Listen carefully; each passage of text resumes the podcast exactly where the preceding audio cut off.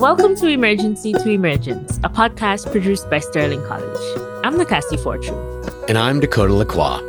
This podcast intends to engage in spirited, heart centered dialogue about intersecting eco-social emergencies, featuring the voices and perspectives of people purposefully engaging in ecological thinking and action, while fostering active, community engaged responses that offer hope.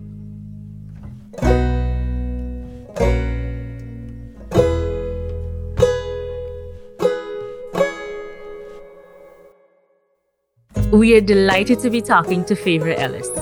Her spirited life path as a counselor, doula, writer, and a massage therapist fosters a deep appreciation for the sacredness of space and place. She has spent her life building relationships to and with the natural world, one another, and community.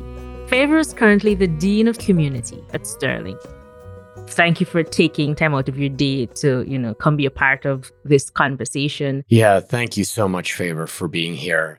Favor, tell us a little bit about yourself, an introduction of who you are and what you do, if you will.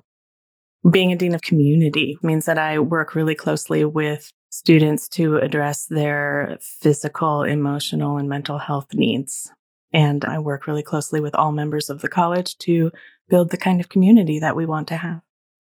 In describing yourself as a child, you you wrote yourself, quote, I was a girl with pigtail braids, scraped knees, and dirty hands, always reading a book, always asking the world for answers. You seem to be somebody who really has fostered listening. So, from several decades of that girl with pigtails and that childhood, what answers has the world offered you, and where do you find them?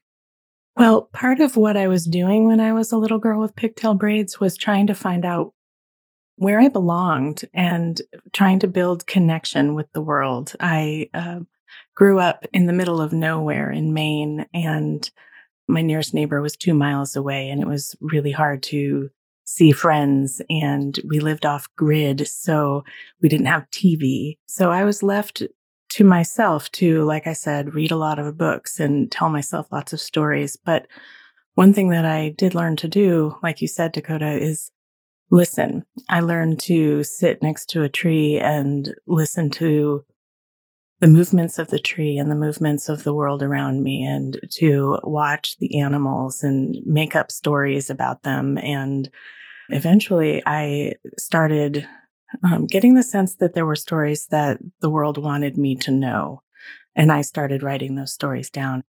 I learned to listen to what was not being told with words, but rather what was um, being told to me, and I translated through my body or through my emotions. And now I know that that's empathy. After I um, graduated from um, my undergraduate program, I started working with homeless young people who um, had experienced a lot of trauma. And through that work, I learned to listen to the, again, um, listen to the things that aren't being said and to try to identify what was needed of me in each moment. And I took it upon myself to um, start to identify what those needs are and how I can support people in accessing what they need to get the needs met. And you speak of home and homelessness mm-hmm. and nature. That's really interesting to me. Can you speak of the different ways in which home can be felt and experienced? I had a realization this summer that I have moved, well, at, at this summer, I had moved 47 times in my life and I am only wow. 40, I'm only 47 years old. Oh, wow. but since I made that realization, I have moved two more times. so I am 47 years old and I've moved 49 times. And some of that was with my mother when I was very young, but mostly it was um, moving on my own. And I spent a lot of time in my mid 20s thinking about home and, and what that means and, and thinking about family and what that means. And I um, grew up in a really non traditional way um, with a, a, very small family, just my mother and my sister and, and me. And um, always envied other people who had families or who had a stable home. My home was very loving, but we moved a lot. So I've spent a lot of time thinking about what that what that means like how how do i as the human that i am with the life i've been given how do i find connection and how do i find and build family and community? And um, when i was first hired at sterling i was hired as the dean of community which felt like such a, a big title. Like i didn't even know what community was really.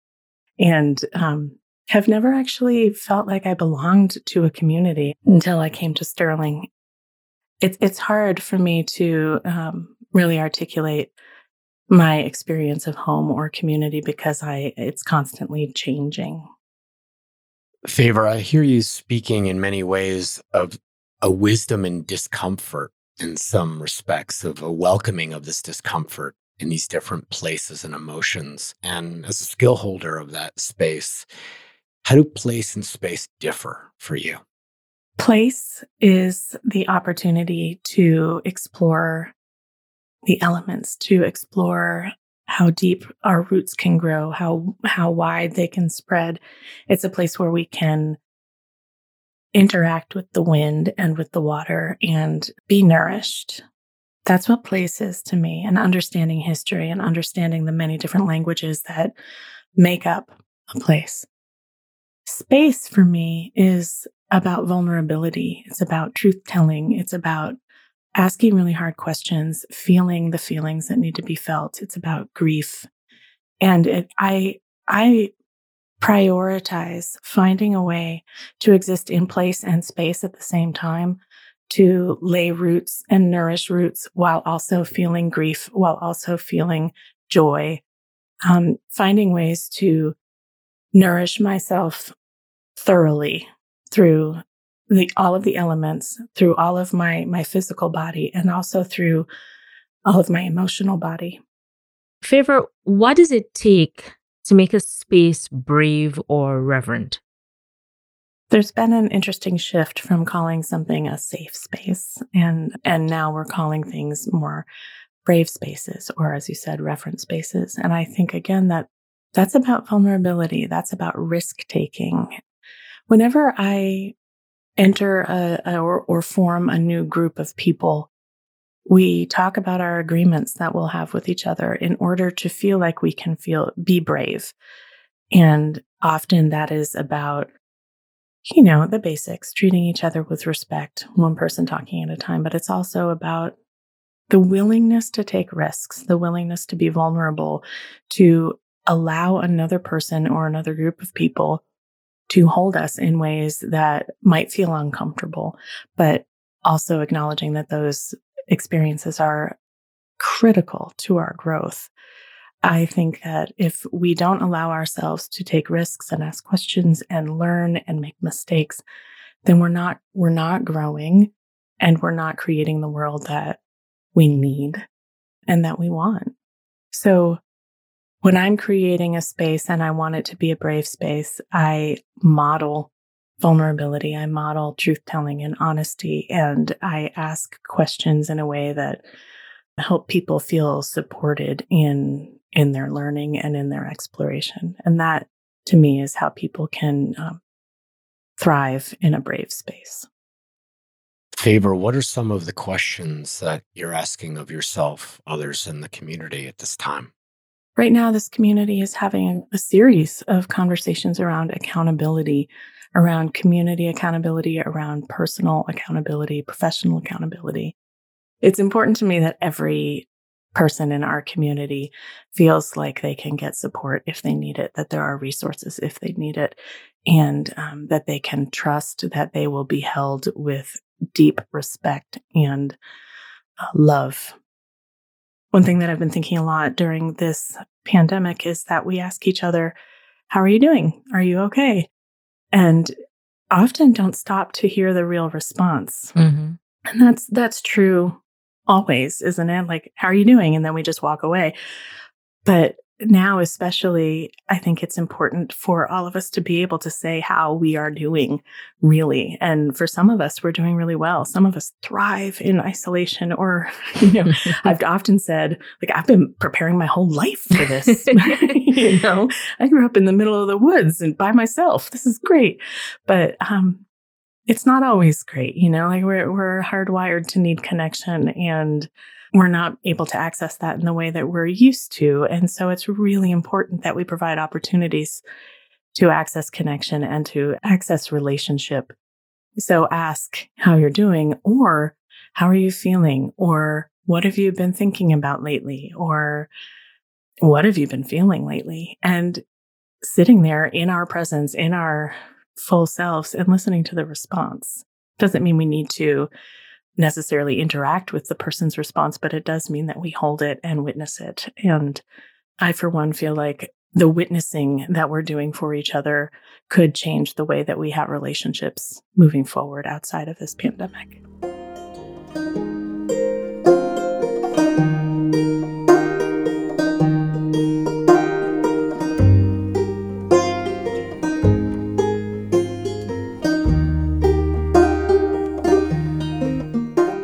So, Favor, your formal training is in eco psychology, ecofeminism, transformative language arts, and embodiment studies.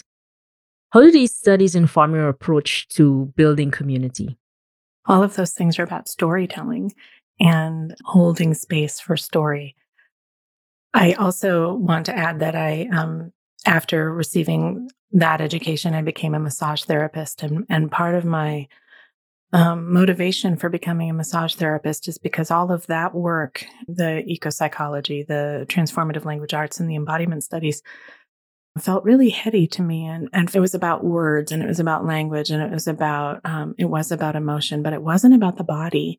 And I felt that that was really missing in my life. So I learned massage therapy and therapeutic body work so that I could better access what my body was trying to tell me and then better interact with what other people's bodies needed to say. We all have so many stories, and especially those of us who have experienced um, trauma, we hold our trauma in our bodies in, in really distinct and individual ways. And so it's been important for me to take the the stories of the trauma of the earth and the stories of the trauma of women and children and um, under resourced and marginalized people and translate that into stories of um, the body and stories of how we move in the world and I'm bringing that to my work at Sterling quite often. I'm bringing different somatic tools to the work with students just so that we all can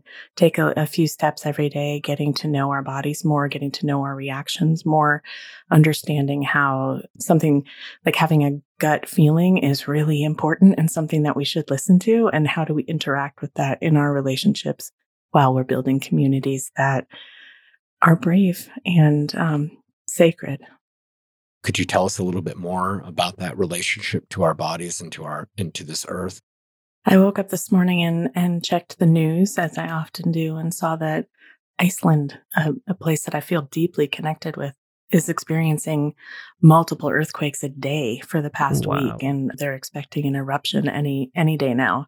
And that's what it feels like. Um, earthquakes to me feel like a disruption, a response to too much pressure to a lack of acknowledgement of the, the strain that we're putting on the earth, that the earth is putting on itself, the response to um, woundings throughout the planet. And then I um, continued to, to look at the news and saw that there are earthquakes in uh, New Zealand, off the coast of New Zealand today, and also, I think, off the Pacific Northwest. So, right now, there's lots of different places on the planet. There is this disruption, this like splitting open it feels like you know visually it looks like a wounding doesn't it mm-hmm. and um mm.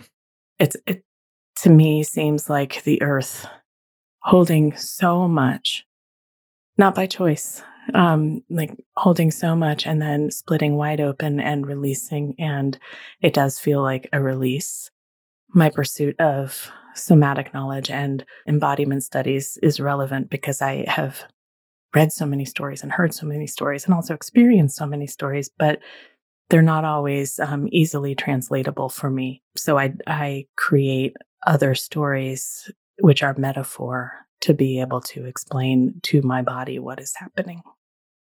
Folks are looking at what's happening as that sort of rebirth, that, you know, open wound.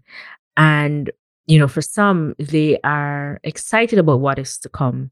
How do you respond to the people who are who are nervous about what is happening and you know who can't see things as a rebirth because of all of the pain that and, and all of the trauma that is that they're presently experiencing? It does feel like a rebirth or a potential rebirth doesn't it? Who knows what's going to happen next and that's the terrifying thing for some people not knowing what's going to happen next could feel unsafe. It could feel like the security that we've built our lives on could be taken away. And um, that that mirrors larger conversations we're having especially in the US right now around reparations and white supremacy and and this general fear that if if we give everybody equal rights then that means that we lose something as white people and i challenge that by saying it is a rebirth it means that we get to create a world that makes better sense for all of us and that we can resource in a way that supports all of us thriving.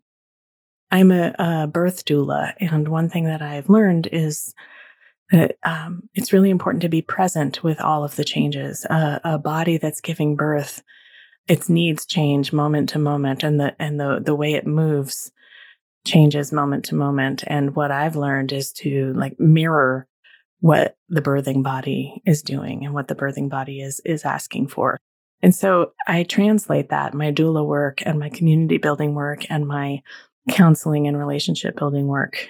Um, it's all connected. I I want to listen to and see and witness what another person is needing and asking for and find ways to mirror that in my own longing and in my own response to the world so that number one, a person doesn't feel so alone, so that they feel more supported, so that they feel like they belong. And I feel like we could be doing that with the earth right now also. There's this wounding, there's this um, opening, there's this birthing that's happening. And how can we allow that to be true and allow that to be something that we can also experience. We don't need to be literally giving birth to a human, but we could be giving birth to an idea or a project or um, allowing a wound to open, especially an old wound that had scabbed and scarred over that was untended. If we allow it to open again with the supports and resources that we need, then it can actually heal. And I wonder if that's what if that's one response that we can have to the earth being rewounded and and experiencing a new kind of birth if we can mirror that for ourselves as a body worker and licensed massage therapist you've also focused a fair amount of your work on supporting transgender gender fluid and genderqueer folks you know helping them find home and ease into their bodies and in the world what can both the experiences of gender expansiveness and the mainstream reactions to it teach us about the possibilities for humans on this earth? Cassie, I love that question. It's so important, isn't it, to find ways to elevate and love all beings for all of their expressions of identity, with the exception of um, actually causing harm to to others. I feel like all of our choices, all of our behaviors, all of our um, needs can be celebrated. When I did a, a, training on how to better support gender expansive clients on the table, I trained massage therapists and body workers who had been in the field for decades. And some of them had no real awareness that they had actually worked on transgender or gender expansive clients before. And creating the space for them to understand how to how to hold their own space for lots of different ways of experiencing the world and lots of different ways of experiencing a body was transformative. You know, it's not enough to just ask, How are you? Having this new awareness of the ways we interact with and celebrate and also um, mourn our bodies helps us have deeper conversations, inspires more vulnerability across the board, and instills a sense of trust that is like desperately needed right now. These kinds of conversations about identity and about safety and about belonging are the conversations that we need to be having.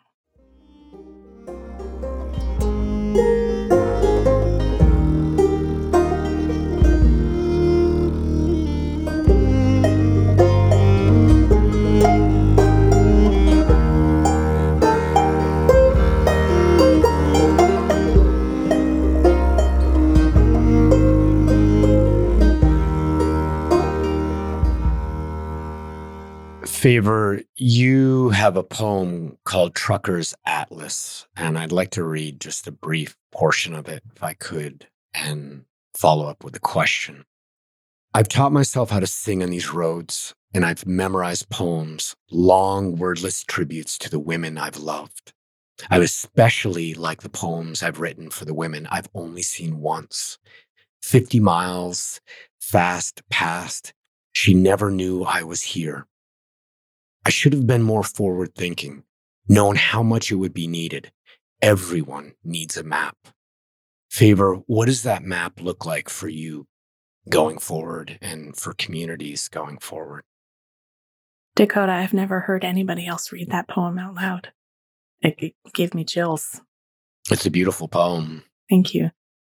You know those maps um, that people used to have that that showed the sea monster and the you know the X where the treasure was and like the mermaids those maps i feel like that's the map i need right now i um, mm. i need a map that creates a wide open space to explore that shows me where some of the land masses are in case i need to pause in case i need to rest but also shows me like there are so many things that I don't know about, so many things that I can discover. And like, I, I want to learn how to interact with the sea monster. I mean, who doesn't want that? I want to um, see that the world is ever changing, that there's magic, that hmm, there's more than one way to get to a place, and maybe getting to a place is only a secondary motivation. Maybe being able to sail the sea next to that sea monster, that's really the thing that I want to be doing. I've stopped so intensely wanting a, a place to call home because I have learned that I am my home.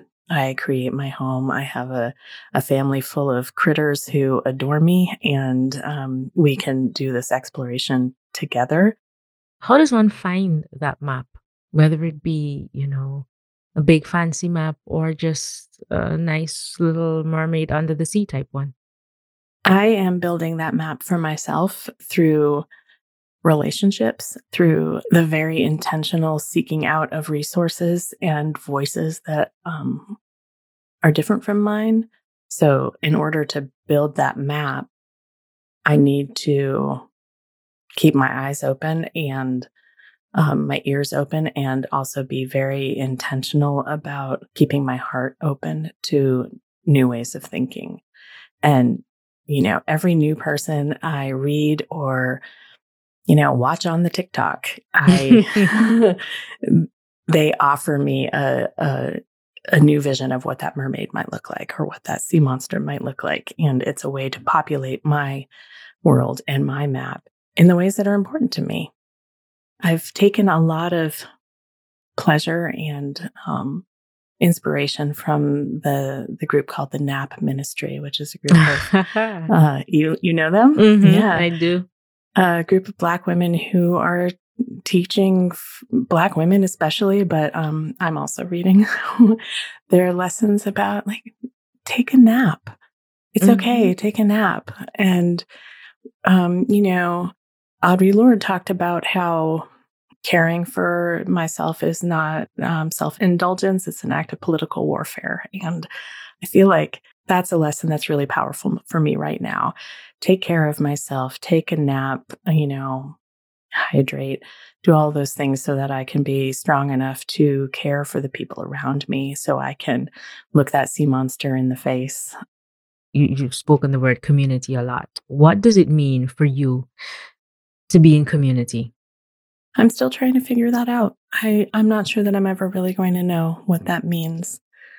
But what I think it means for me today is finding a sense of belonging with people or with non human people, a sense of belonging that inspires, that holds space for who I really am and allows like allows me and also celebrates me in risk taking and growing and living a bigger life. And when I say bigger life, I don't mean taking up a lot of space. I mean a life that lets my heart open up really big. And I feel like Sterling is a place that allows us to have big open hearts and let let our hearts open up and grow. And that's where I find value in community and in relationship. And I feel like a, a strong community, a community that is built on fierce love, is one that holds space for mistakes and growth and deep relationship building. Are there any invitations or practices of this radical self compassion and self care that we might be able to offer ourselves? The choices that I make are around making my life bigger and around creating opportunities for other people to make their lives bigger and supporting the, the knowledge that we can take these risks and we we have inside us already what we need to be able to survive. And and the, the question is do we have what's what's needed to be able to thrive? And i feel like that's what we're developing in ourselves when we talk about loving relationships and vulnerability and and healing from trauma that's how we're learning how to resource ourselves in order to thrive you've inspired me to at least today try to live a big life so I truly appreciate that. And I thank you for taking time out of your day to join us and share, you know, this wisdom. And I hope that your words are received by others in the same way that, you know, it's been received by me. So thanks again, Favor. And thank you, Favor. I can add nothing more to what Nikasi's sentiments added to this conversation. So thank you so much for your time and your wisdom. Thank you, Nikasi. Thanks, Dakota.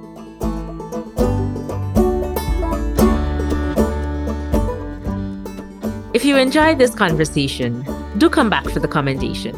We'll spend a few more minutes with our most recent guest, identifying the specific works that inspire them so you can root further, draw new sources of nourishment, and connect to the emergence of vital possibilities. And before we come to a close, Sterling acknowledges that the land on which we gather, places now known as Vermont and Kentucky, are the traditional and unceded territories of several indigenous peoples the Abenaki in the north, and the Shawnee, Cherokee, Chickasaw, and Osage people to the south. We also learn in and from a range of landscapes that belong to other indigenous peoples and more than human kin. As we seek deep reciprocal relationships with nature, we respect and honor the place based and cultural wisdom of Indigenous ancestors and contemporaries. Words of acknowledgement and intention are just a first step. We must match them with acts of respect and repair. Thanks so much for listening. You can subscribe to Emergency to Emergence wherever you listen to podcasts. And a very special thanks to Sterling alum Fern Maddie for her musical creations. For more information on how Sterling is advancing ecological thinking and action, visit www.sterlingcollege.edu. If listening has prompted something new to emerge in you, we invite you to share your thoughts as a written message or voice recording, which you can send to podcast at sterlingcollege.edu. Until next time, this is Emergency to Emergence.